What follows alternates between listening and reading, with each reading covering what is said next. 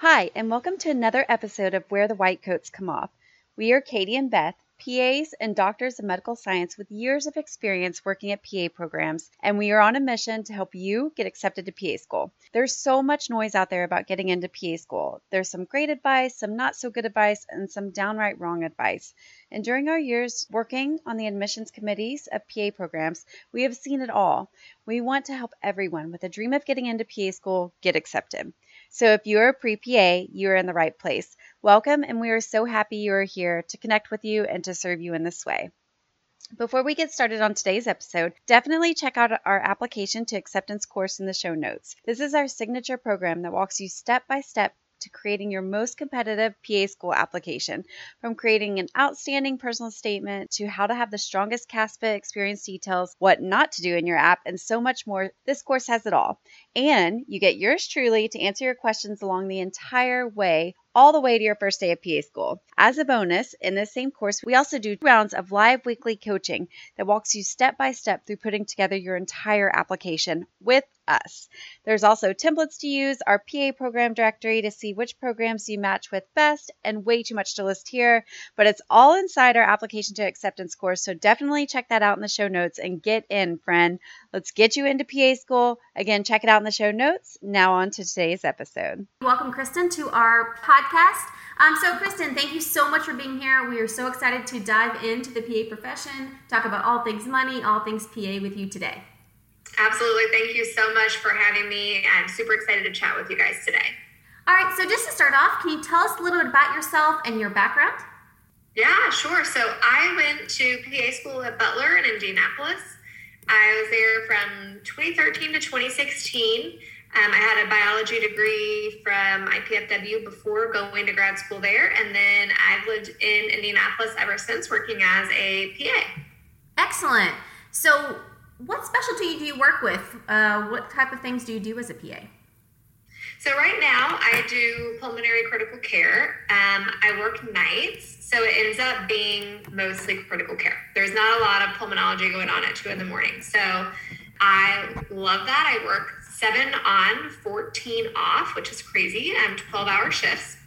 So I would have never dreamed of working full time nights, but I've been doing it for multiple years now. And because of that two weeks off, I love it. Previous to that, I did cardiology, predominantly inpatient as well. I did our structural heart team, so TAVRs, MitraClips, watchmans, those type of things, and generally have spent almost my whole career in the hospital. I love hospital medicine, love inpatient work. Um, it's my passion, and I think that's probably what I'll continue to do for the rest of my clinical years. Well, I really love that. You know, inpatient pulmonology critical care, that is some intense medicine. Uh, and I and you started in cardiology, kind of moved to pulm, which I know there's a lot of um, similarities there. But uh, is that what you knew going into PA school? Did you think, hey, I want to be, uh, you know, critical care or be in a specialty like that? Actually, I wanted to do cardiology from the beginning. Um, I really genuinely love the medicine of cardiology. The only reason I ever changed jobs really from that was because this opportunity came up, which had um, a lot more in terms of procedural capabilities. So right now we're able to do where I work, central lines, arterial lines, chest tubes, intubations, um, thoras, paras. And I didn't get to do procedures at my particular cardiology job, not true everywhere. So that was part of it. Part of it was scope of practice. And then part of it was just, you know, working in a more narrow specialty. I was nervous I was going to lo- lose the rest of the medicine and um, being in critical care you still see so much medicine that i felt like my my medicine skills in particular were going to stay stronger longer if i went and made that move. Yeah so what do you think about like the night shift? I know that some people love it some people hate it. Obviously you're doing it right now. You have for a few years. Can you give us some pros and cons about working night shift? I love it because I love the new stuff. Um, I've done obviously years of inpatient rounding. It's not that I don't like rounding, but I love the initial workup and the workup of an acute decompensation. And that is all of night shift, right? Like it's new admissions. We see decompensating patients and go to codes and do procedures. So it's it's a lot of um, high acuity stuff and it's a lot of fresh workup, which to me is the most fun part of medicine. And one other question about that. Uh, you said you work seven on and then 14 off. And so I think that that's amazing because it sounds like you can really like indulge in some of your passions and actually have time to do things. So what do you uh, typically do in your 14 days off? Well, for one, I started this business, Strive Coaching, um, which we can talk more about in a minute. But basically, I spend a lot of my non clinical time educating healthcare professionals on all things personal finance and trying to promote financial literacy and financial independence. Um, in addition to that, my husband and I love to travel, and we just had a daughter. So I now spend a bunch of time with my currently four month old baby girl. Oh, congratulations. That's exciting. Oh, thank you. Thank you. well, it sounds like you guys are really busy. Um, and I would love to hear more about this business that you started, why you started it, and why money is such a passion for you. Yeah, so I graduated like most folks, right? A lot of debt, not a lot of money knowledge. I had $161,000 in student loan debt, and it was entirely from PA school. So I, like again, most people didn't put a lot of thought into that while I was in a program, or especially before I was in a program. Right around the time of graduation, I decided to add it up, realize what I owed, because I really genuinely didn't even know what the total was going to be and also realized that that sort of big six figure salary that I had been so excited about really wasn't going to go nearly as far as I thought it was going to once those lovely taxes got taken out and I paid this massive student loan payment for the next 10 years. So I initially decided to pay them off very quickly. Long story short, I picked up a bunch of per diem positions, which, if you're not familiar, familiar are like part time jobs in medicine worked and worked and worked, spent all my time in the hospital, and um, paid off $161,000 in 16 months.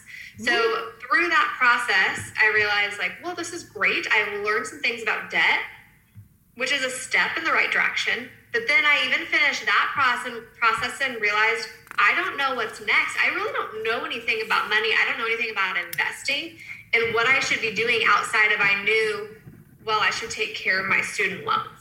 So, through the process of me learning that for myself, I've learned a ton that I felt like I could share with other people and help other people along the way so that they could make wiser decisions than the ones I made. And that's ended up sort of how I got where I am now. We are avid investors now. Um, we're on track to retire in our mid 40s if we want to, and um, have done a ton of investing in the traditional stock bond market, but then also now have moved into investment real estate as well. So this is one of my passions. I love just sharing information about building wealth with other healthcare professionals so that everybody can experience financial independence for themselves, whether it's at a traditional retirement age of 65 or maybe even something sooner, you know, 45, 50, 55, depending on the person. Yeah, so I absolutely love that. I love the fact that you're using your journey to talk to PAs and pre PAs about debt because I think it's so true. You know, I was in the same boat. I graduated and I had a, kind of an idea about what PA school was cost, but then you don't actually see all those um, student loans and all the interest that you pay while you're in school until you get that big number from Sallie Mae, and it's like, whoa, really? Like now, how am I going to pay this off? And I don't know about you, but I did not get any financial classes in undergrad. I was a science major. I had no financial classes in PA school. They never really talked about it except for, you know, like, hey, make sure that you negotiate for your salary. That was literally probably the only thing they ever said about money in PA school. So I love the fact that you have this out. And I think of it almost like like patient education, but instead of medicine, you're educating providers about this. So, what kind of tips do you have for maybe people who are about to go into PA school or who have just been accepted into PA school about money and debt and what can they do now? The number one thing is to mind your debt to income ratio. Very few people consider that before choosing a program in housing. And it's the probably the most important decision you can make before graduation. So the debt to income ratio is essentially total student loan debt, really all debt, but total debt, total debt post graduation compared to first year annual salary. So, for example, if you had $100,000 in student loans and your first year annual salary was going to be $100,000, you would have a debt to income ratio of one, right? One to one. Um, what ends up happening is people pick their PA school for a whole host of reasons. By the way, when I say people, I'm including myself. Um, for a whole host of reasons, you know, where the rotations are going to be, what the curriculum looks like, and they totally skip on considering money in their plan. And really, the school that you choose is the number one driver of your debt to income ratio after graduation. So that should be a huge decision. And if you've already selected a school and you're looking at, you know, do I have a roommate? Do I not have a roommate? Do I live on campus or close to campus? Those are the big decisions that ultimately drive the big number at the end. When you have a debt to income ratio of one or even under, you're in a situation post graduation where you can make a reasonable plan to pay off your debt and invest and not feel severely crunched financially. When you start to see debt to income ratios of three to one, four to one, five to one, those are situations where either you're forced to look into these loan forgiveness programs if you qualify or you just start feeling a major squeeze and it becomes very difficult for you to advance down the money journey that you should be on post graduation because the debt will will sort of crush you. Um, so picking that in advance choosing that in advance. I've had people reach out to me and say hey look you know i got into this program. It's my dream program the dream dream program but i'm going to owe 400k when i'm done. Versus i got into this other program it's a state school good program, fully accredited, established rotations, but it's not the dream, dream, dream. And you know that's a decision that no one can make for you. But what I have done in the past is just say, okay, look, let's run the numbers. Let's look at what your student loan payment will be for each of these plans post graduation for each of these schools. And then let's compare that to your salary, right? Because your salary is not going to change substantially depending on where you graduate from. That's just the fact. So then you go, okay, am I comfortable with a student loan payment that's two thirds of my take home pay for the dream school? Or am I more comfortable going over here, even though it's not like, you know, the school I fantasized about when I was five, but my student loan payment's now 20% of my take home pay. And then you have an objective way to decide, you know, which what matters more to me and do the pros outweigh the cons it's not that everyone should choose their school entirely based on money, but ignoring money and only choosing based on everything else is a big mistake. Yeah, I think that this is a really great point to make because we've actually had students email us too and said, "Hey, you know, I want to go to this school, but it's 180k, and this school is, you know, 100k," and they they ask us what we think about that. And so you can get some really really expensive schools out there. So I think you're right. That should be part of the picture, not the only thing. But uh, what you said is totally true that you're not going to make a difference in pay based on where you graduated from. And and people have this idea like, oh, if I graduate from this school versus a state school, like it's going to affect the rest of my life. And we try to tell them that when you graduate and you pass your boards, you are a PAC right? So you want the same level as everybody else who just passed your boards. And then really it's based on experience, right? It's based on what you can do, what procedures, what things you know, where you've worked. And it's really, really hard because I think in some careers it does matter. Like maybe you get your MBA from Harvard, that might open some doors for you. But in the PA profession, it's it's different in medicine. It's hey, you graduated here, you're a PAC, just like everybody else who graduated. We kind of start on the same floor. And so I really love that that you mentioned that. And of course, people have reasons for going or for wanting to go to certain schools. And again, that's personal, that's great. But I love the fact that you're like, hey, you're gonna be a PAC at the end of it, because that's what we always say. Like you're gonna be a PAC if you graduate and pass your board. So, you know, don't worry so much about trying to go to the most prestigious school or something like that because in PA school it's all about you want to get a good education, you know, you want to get out there and start practicing. Exactly. This is awesome, Kristen. What are some of the resources that you have available for our listeners if they're interested in talking more about money, understanding their financial situation, whether they're about to graduate, about to start PA school, they're thinking about applying, and they want some help discussing things? Yeah, so first head to my website. Um, it's www.strivewithkristen.com. I have a free guide for pre PA or really pre healthcare professional students to help them navigate some of the money stuff going into a program. That's a free download. Um, I also have an ebook that's sort of a brief, truncated version of how to approach creating a multifactorial money plan. And then my signature course, Money Bootcamp for White Coats, is designed for people that are about to graduate in the next year or have been out for a few years to help them really dive into creating a multifactorial plan that includes figuring out their student loan debt, their other debt, saving, and then most importantly, investing to build wealth for their future. And to our listeners, we're going to link these things down in the comments below. So if you need to get in touch with Kristen, talk about money, you can find it there. Just a few more questions we have for you because, again, we love talking about money and we get questions all the time from our listeners.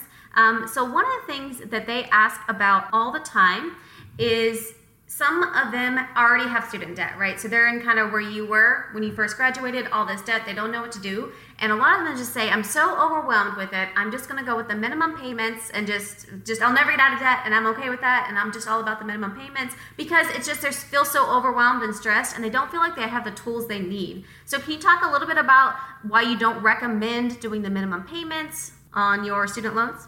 Well, sometimes that is the right answer, but it's not the right answer just because you're overwhelmed and you're not sure what to do. So I get that I get the overwhelm, right? When I was in that exact same position, like I remember the feeling exactly like it was yesterday. I could have just vomited all over the dining room table. It was just like this soul crushing feeling of like I'm never going to get out from under this weight. But the first thing you need to do to get rid of the feeling part of that, or at least minimize it, is to actually walk through a money plan, like a written plan of what you're going to do for your loans and for the rest of money, right? Because life costs money, and maybe you're moving, or maybe you need to replace your car, or you're getting married, and all of those things have to fit in. So you need a budget that tells you where money can go each month, and then you need a written money plan. Now, for some people, paying off their loans at lightning speed is the right answer. I've been very public about my journey and that I made some mistakes by doing that. And I wish I would have gone back and invested a little bit more along the way. But I didn't know what I didn't know at the time. So I did the best I could with the information I had. So if you have, you know, high interest private student loans, and for whatever reason you haven't or can't refinance them, paying them off very, very quickly may be the perfect approach. If you have low interest private student loans or federal loans that, for example, have zero interest right now, then a multifactorial money plan that involves investing and addressing your student loan debt may be more appropriate. So the big driver of the decision is actually the interest rate on your loans. So when you go to decide, you know, should I do the minimum payment or should I make these huge payments and get them done quickly? That is a that is an objective decision based on numbers based on your budget based on your interest rate. Don't make the decision just based on emotion and the feeling of like gosh this is overwhelming. I don't know. I'm just going to pay whatever bill they send me in the mail. Um, but again you know for some people paying off the student loans slower whether it's because you're investing heavily or because you're doing pslf or something like that it can make sense. Not paying off your loans as fast as humanly possible again was my plan but it's definitely not the strategy that every single human being should be doing. So i know you talked about investing we talked about student loans but what about retirement? Where does that fit in? Does that fit in with investment or where do you consider that in the grand scheme? Yeah so really the beginning part of investing is mandatory for all of us to retire normally right? The days of pensions have pretty much gone so for the average Joe, you're going to be paying for your retirement. You may have Social Security. It's very hard to project what that would look like multi decades down the line. But even if you're looking at today's dollars, the average Social Security payment is like somewhere around 18,000. I think last year, the year before, it might have been 19,000. So that's at least for me not enough to live off of. Now, of course, your Social Security payment varies by how much you pay in, but the point I'm trying to make is that it's not $100,000 a year. And so if you're used to spending $100,000 a year in your household, you're going to be in a world of hurt. So you have to invest to create the rest of what's going to be your retirement. And that's for any of us to retire at a traditional age with dignity when we can afford our necessities and afford our health care. Now, of course, you can invest heavily and you can retire early or travel the world or buy a beach house or do whatever it is you want to do with money. That's the great part about money is it's really sort of personalized to you. But the at the core, at the very beginning, is you simply investing enough money to cover your necessities. So I like to talk about investing because it's really, really fun, but ultimately it's not an option, right? We all are going to be in that same situation where you, you can't work forever, but you will likely live decent amount of time past the can't work anymore time, and that costs money. So investing is how we get there, but um, investing more or you know being more financially intentional can really open up a lot of doors. Yeah, I love you mentioned the work for everything because I actually have quite a few colleagues, PAs, that that's their plan. They're like, well, I'm just going to work forever. I'll just work, you know, full time forever, and then I work part time or PRN, and and in my thought, if you know you're blessed and have a long life, that when you're 80, you know you might not want to work, or you might not have the energy to work, or you might have great grandkids or something like that. So I love the fact that you're like, hey, let's just be realistic about this. That there's probably going to be a time in your life where eventually retirement, if we're blessed, and then we're going to have years after that. So to start thinking about it now, because I remember when I graduated from PA school, you know, people I graduated from college with have been working full time since 18. And so you graduate from PA school at 25 or 26, and then I did a postgraduate fellowship, and so I was even a year older than that. And so they have already been almost investing for 10 years by the time that you know I started. Um, and my first couple jobs, I didn't have 401ks. That wasn't part of the package. And so it's it's amazing to think like wow i'm like 10 years behind these people who who already started 10 years ago. So i think it's really important to learn about money because we are going to be high income earners as pas but we're going to have a lot of debt. We're going to start a little bit later than maybe other people. I know and when i was in pa school we weren't allowed to work. We actually had to sign a, a, a sheet saying we will, will not work in pa school because it's you know so rigorous. And so i just love the fact that you're being so proactive about this. You're reaching out to you know whether you're in school whether you already have the debt whether you're planning on having the debt like let's get a plan because pas are really really type a and we're really smart people and we're really dedicated and passionate. And if we have a plan like we will work that plan. But the problem is is that we don't have a plan because no one talks about money. You know, we're science majors, we're, we're interested in medicine, and, and sometimes I think we do forget that financial aspect. So I just love what you're doing. I think it's so important. I love the fact that, you know, even if you don't want to retire early, and I want the listeners to understand this, even if you don't want to retire early, you want to work for a long time because you love your job, just being able to choose what you want to do. Just being having the freedom that you have the power in your job and you're working because you want to and not working because you have to i think is so so so important. Yes absolutely. And you know like you said we work in medicine and we take care of a lot of the geriatric population. So i think the more that we all get out and work and see these patients the more we realize that the decision not to work a lot of times isn't optional mm-hmm. right? Like you have to have a health that allows you to do that. And that's just not the case for everyone so being financially prepared um, is extremely important. Yes, I love that. That's such a great, great thought because I do have a lot of colleagues I know who were forced to retire early because of medical reasons. So yeah, even if you that's your plan, uh, life doesn't always work out that way. So I love that. All right, so we talked a little bit about um, your book and your website, but are there any other places like social media where our listeners can find you and that way they can follow you and all the amazing advice that you're giving? Yes, I'm on Facebook and LinkedIn and But my main thing is Instagram. I'm at Strive with Kristen. and I'm on there all the time. I try to post stuff almost every single day, answer all the DMs. So if you have any questions, that's probably the easiest way to get in touch with me. Well, Kristen, thank you so much for coming on our podcast. We're super excited to have you. I just think that money is something that people don't talk about enough when it comes to PA school. We know we're going to have uh, a lot of debt, but we're also going to be high income earners. So teaching people to use that for your for themselves and create a healthy happy life. Very excited about that. And as always all the links will be in the low listeners. Thank you so much kristen for being on our podcast today. Thank you for having me. Really really appreciate your time Thank you so much for listening to Where the White Coats Come Off podcast. We are so excited for your future as a PA. If you are serious about getting accepted to PA school, then check out our private coaching package, which includes everything you need to be the most competitive, strongest applicant. Our private coaching clients have incredible success land multiple interviews and acceptances, so definitely check this out. It includes personal statement editing, CASPA app editing, CASPA experience details templates, mock interview, private Zoom sessions with us, virtual PA shadowing hours, basically everything you need for your PA school application. Your future is too important to cut corners, so if you are ready to go all in on your dream of becoming a PA, sign up in the show notes. Your future PA self will thank you. Thank you so much for listening to Where the White Coats Come Off, and we can't wait to see what your future holds. We'll catch you at the next episode.